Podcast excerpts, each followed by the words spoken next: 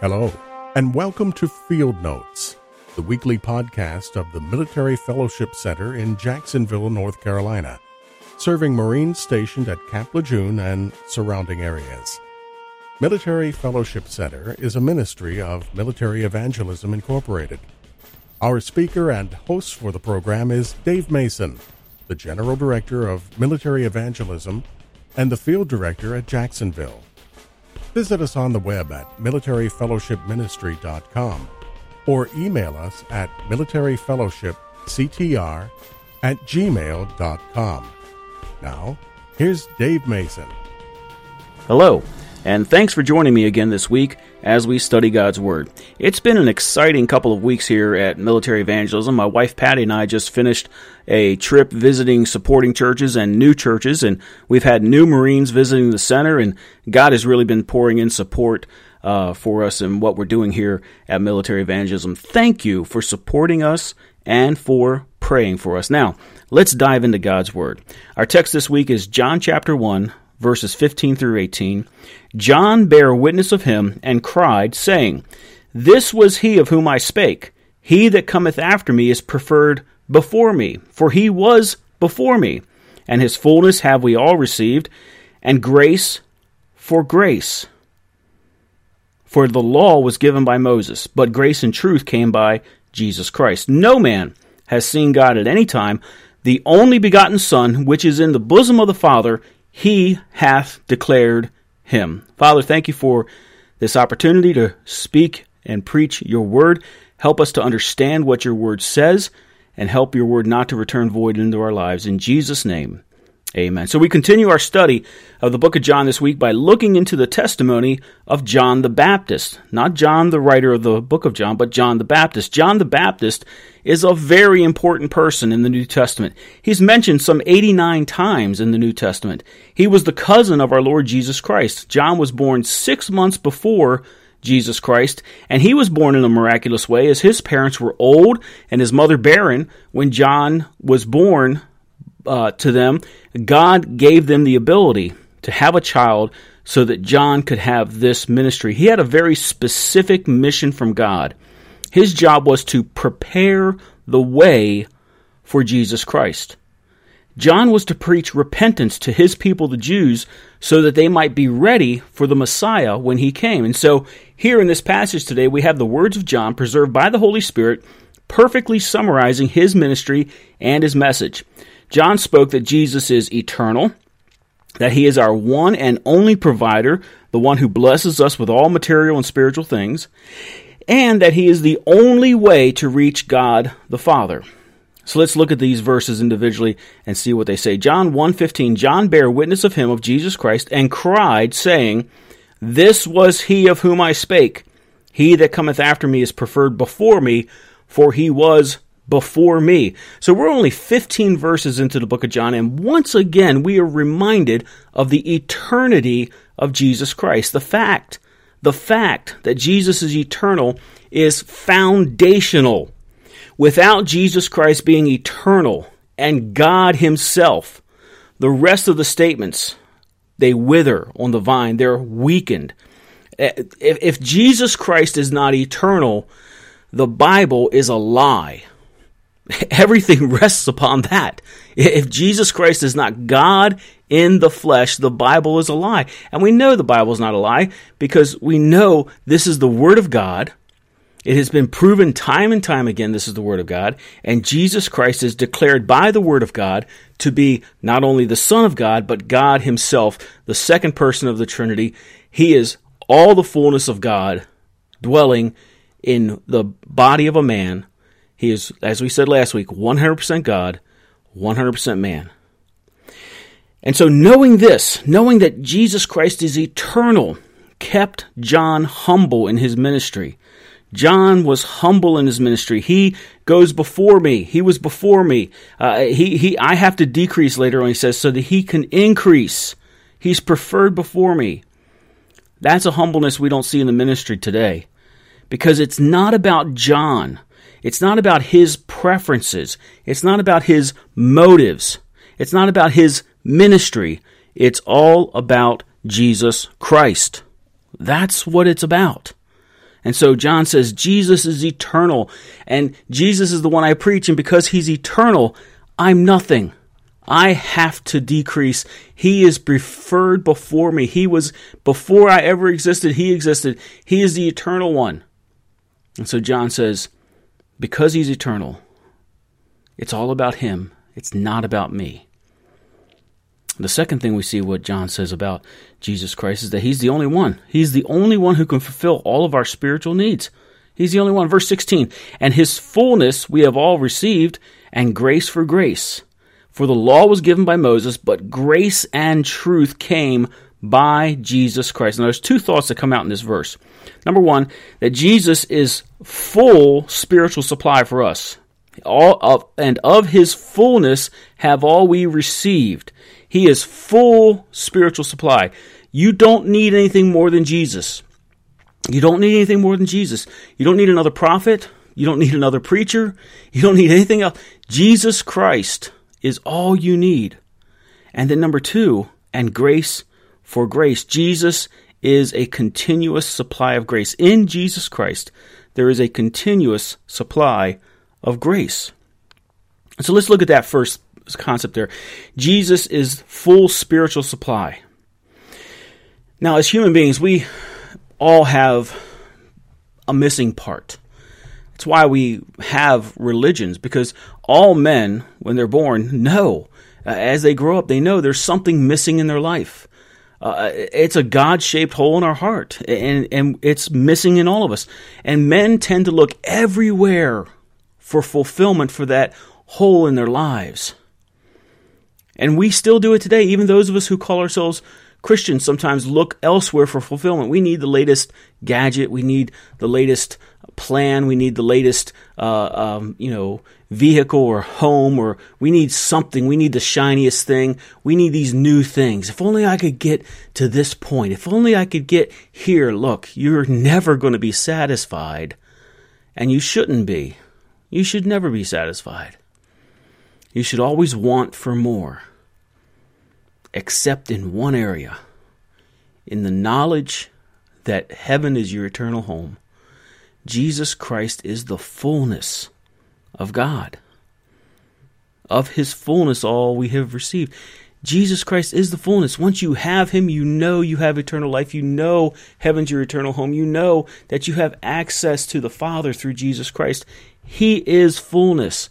He is fulfillment, even though we'll never arrive, even though we'll never get there on this side of eternity. In Christ there is fullness. Philippians four nineteen, but my God shall supply all your need according to his riches and glory by Christ Jesus. You say, well, I'm not having all my needs supplied. Well, let's make sure that your needs aren't wants, because sometimes our wants are mistaken for needs. Matthew six, seven, and eight, but when you pray, use not vain repetitions as the heathen do, for they think they shall be heard for their much speaking.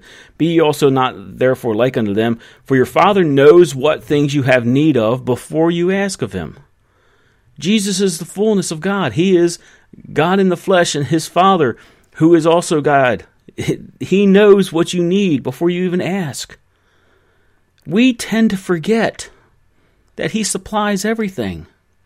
Jesus said one time, he said, you know, the sparrows, they don't they don't toil, they don't farm, they don't, you know, they, but God feeds them, and you're worth a lot more than sparrows.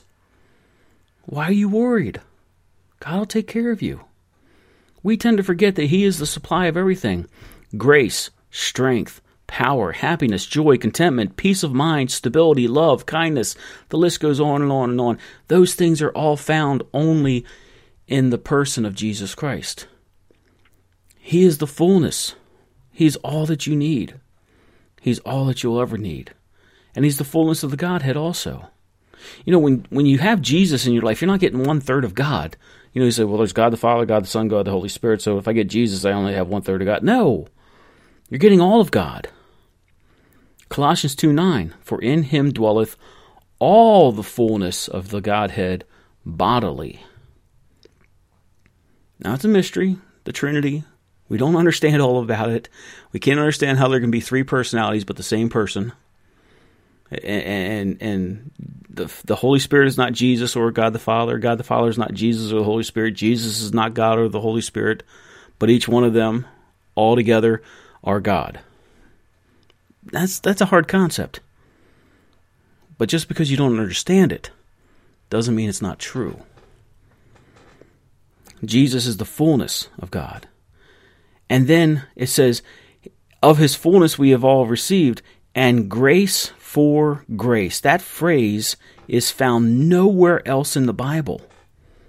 Grace for grace. What does it mean?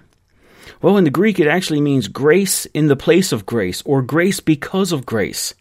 It basically means a constant, continual refreshing of God's grace, an always full cup, a never-empty tank, a fountain that never runs dry, if you'll just receive it.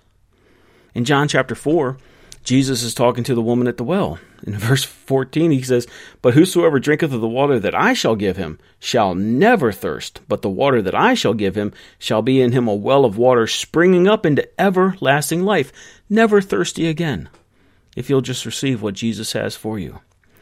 Every need, every situation, every moment of the day, there is grace to be had. Now, what is grace? Grace is God's gifts to you that you don't deserve. Grace is God's favor on you when you don't deserve it. And so there's always an opportunity for God to give his grace to you. Grace for grace, grace because of grace, grace in place of grace, grace replacing grace from yesterday, grace today per, per, per, uh, replacing yesterday's grace. There's always an opportunity for God's grace to come into your life. When your marriage is bad, there's grace. When your child goes astray, there's grace. When your job stinks, there's grace. When nothing in your life seems to make sense, there's still God's grace. And though everything around you is falling apart, you can have quiet and contentment and peace in your heart if you'll only receive God's grace. Whatever you need, remember that grace, God's grace, is sufficient and available to you. Now in verse seventeen it says, "For the law was given by Moses, but grace and truth came by Jesus Christ." So Jesus does what the law could not do. The law was given by Moses, but grace and truth came by Jesus Christ. Now there are too many of those in the world who think that Christianity is about rules. And I've got news for you today. This might shock a few of you. There's only one rule in Christianity. You say, well, what about the Ten Commandments? Wait a second. There's only one rule in Christianity. Listen to it. Matthew twenty-two, verse thirty-six and thirty-seven. "Master, which is the great commandment in the law?" Jesus said unto him, "Thou shalt love the Lord thy God with all thy heart, with all thy soul, and with all thy mind." That encompasses all of the law.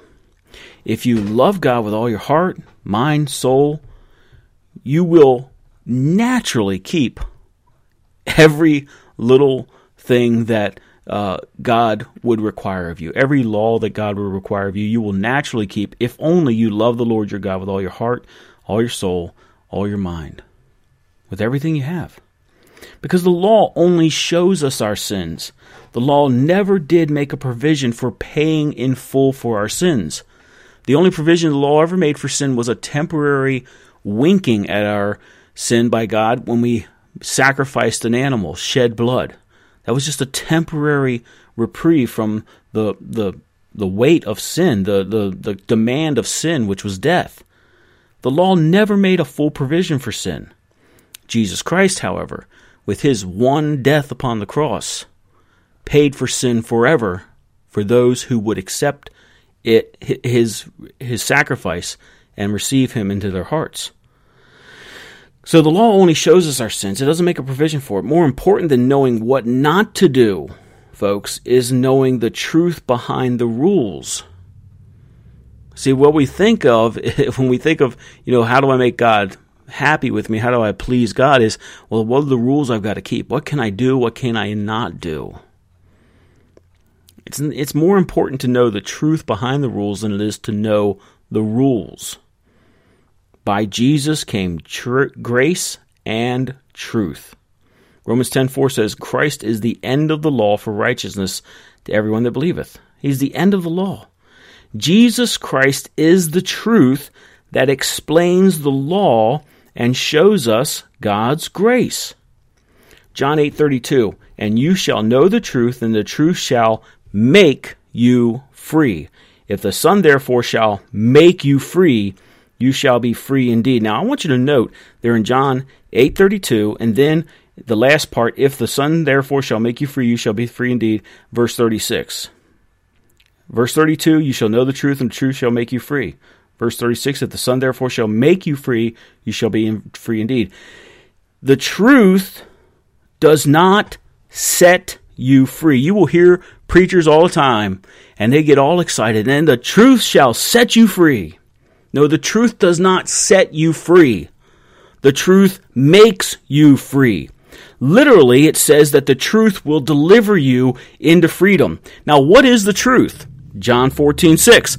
I am the way, the truth, and the life. No man cometh unto the Father but by me. That's Jesus Christ. He is the truth. The truth is Jesus Christ. And so you shall know Jesus Christ, and Jesus Christ shall make you free. If the Son therefore shall make you free, you shall be free indeed.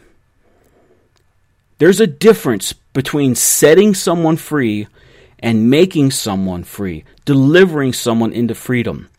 Setting someone free implies that they are unbound and now allowed to do whatever they desire. And that's what the world wants. They want forgiveness of their sins. People want forgiveness of their sins, and then they want to go out and sin more. They want to be free to go and sin all they want, and then just come back every Sunday and get forgiveness for it all over again. Can I tell you, that's not Christianity. You can't party like you're in... You, like you're a son of hell on Friday and Saturday night, and then go to church Sunday morning and say, I'm sorry, all the while knowing you're going to party again Friday and Saturday night. You're going to do horrible, despicable things again, and then get back into church Sunday morning and try to get forgiveness for it. That is not freedom. That is being set free to do whatever you want.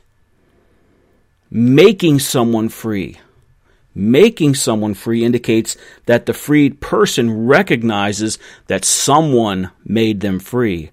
And now there is a debt owed, a debt of love, a debt of gratitude, a debt willingly and lovingly repaid through service. The Son shall make you free.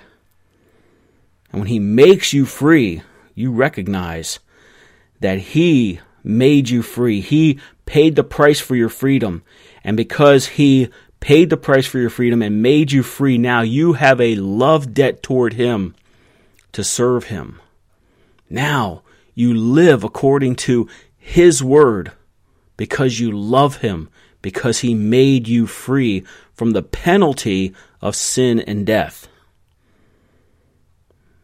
And finally, Jesus Christ is the only way to the Father. We've we've learned that John says Jesus Christ is eternal, and that Jesus Christ is the only one who can fulfill all of our spiritual needs. He is the fullness of God. He's the one who gives us grace. And now, He's the only way. Verse eighteen, no man hath seen God at any time. Only the begotten Son, which is in the bosom of the Father, He hath declared Him. So no one else, no one else has ever seen the face of God but Jesus Christ. No one who ever walked this earth had seen the face of God. So we can't trust anyone else when it comes to how do I get to God. He's the only one we can trust.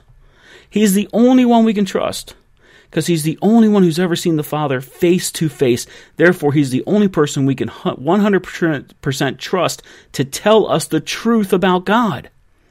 You have to be aware that there are people out there that that will tell you, I've had a vision and I saw God face to face. There are false preachers and false teachers out there. Beware of them. They will tell you, oh, I had a vision of God and God and I looked in, into each other's faces and we and we talked and God gave me a new revelation. Run from that man as fast as you can, because not even Moses got to see God's face. Exodus thirty-three, verse twenty, and he said, "Thou cannot see my face, for there shall no man see me and live." And the Lord said, "Behold, there's a place by me, and thou shalt stand upon a rock, and it shall come to pass that while my glory passes by, I'll put you in a clift of the rock, and cover thee with my hand while I pass by, and I will take away my hand, and thou shalt see my back parts, but my face shall not be seen." Basically, Moses, you can't look on my face, because if you look on my face, you'll die. No man can look on the face of God and live. And Moses had God's hand taken away from him just as God passed by, and Moses saw the shoulder of God. He saw, he saw the back of God. That's all he saw. Maybe he saw all he saw was the heel of God as he walked away. I don't know, but he just saw the back of God. And when Moses walked down off the mountain, the children of Israel had to put a veil over Moses' head because they couldn't look on him, because Moses' face was glowing from just seeing the back of God. Could you imagine if Moses had seen the face of God? He would have died on the spot. Jesus Christ is the only one who's ever been face-to-face with the Father. So he's the only one we can trust. He's the only way to the Father. God is invisible to us. He's invisible to us. First Timothy one seventeen, "Now unto the King eternal, immortal, invisible, the only wise God, be honor and glory forever and ever. Amen." Hebrews eleven twenty-seven, "By faith Moses forsook Egypt, not fearing the wrath of the king, for he endured as seeing him who is invisible." Moses walked into his walked on in his life with God as if he had seen God, even though God is invisible to man. First John four twelve, "No man has seen God at any time. If we love one another, God dwells in us, and his love is perfected in us." You don't need to see God. God dwells in you if you have Jesus Christ. The Holy Spirit lives in your heart if you have Jesus Christ. You don't need to see God's face, but Jesus Christ has. And so he's the only one we can trust. He's the only one we can listen to and say, okay, this is how you get to the Father. Jesus Christ saw him face to face. The only begotten Son, which is in the bosom of the Father, he hath declared him. The word declared in the Greek is where we get our word exegesis, which means to explain, to unfold, to lead the way. That's what preaching is. That's what preaching is supposed to be. A good preacher is an exegetical preacher. He he explains, unfolds the Scriptures. He leads you in the way to see what the truth of the Scripture is. And that's exactly what Jesus did. He was the greatest preacher ever. He explained to us how to get to the Father. And so, he that declares the Father is the begotten of the Father. That's what it says here. The only begotten Son, which is in the bosom of the Father, he hath declared him. So the only person who's ever seen God the Father is the only begotten of the Father. We'll read that phrase again in John three sixteen. Begotten. Begotten means unique, one of a kind. Because Jesus is unique, he is the only man to have ever seen God. That means he is the only way to communicate to God. So we should always be exalting Jesus. We should always be exalting Jesus. There's no way you can give too much praise to Jesus Christ. John five twenty-two, "For the Father judges no man, but hath committed all judgment unto the Son, that all men should honor the Son, even as they honor the Father. He that honoreth not the Son, honoreth not the Father which has sent him." You ever run into somebody who talks about God all the time, but they get insulted by the name of Jesus? Or there are those out there who talk about the Holy Spirit all the time, and they don't ever, they never talk about Jesus. They only talk about Holy Spirit. Let me tell you something. There's one name given among men under heaven by which we must be saved. It is at the name of Jesus that every knee will bow and every tongue confess that Jesus Christ is Lord, to the glory of the Father. That's the name. That's the name we praise. That's the man. That's the God we praise. He is the only begotten of the Father. He is the only way to the Father. That's John's testimony. That's John's testimony. So let me ask you a question. Is your testimony about Jesus Christ as strong as John's? Is he all of those things to you and more? Do you exalt him and praise him for his grace on a daily basis? And finally, what is your relationship with Jesus Christ? What is it? Is it a friend? Is it an acquaintance? Is it a friend who just happens to be God himself? What is your relationship with Jesus Christ? These are questions we have to ask ourselves on a regular basis. Paul said we should work out our salvation with fear and trembling. We should know what we believe. We should be thinking about it on a regular basis. Thanks again for joining me today. The response to this podcast has been wonderful. We now have listeners in four countries, dozens of states, or a dozen states or more around the country, around America.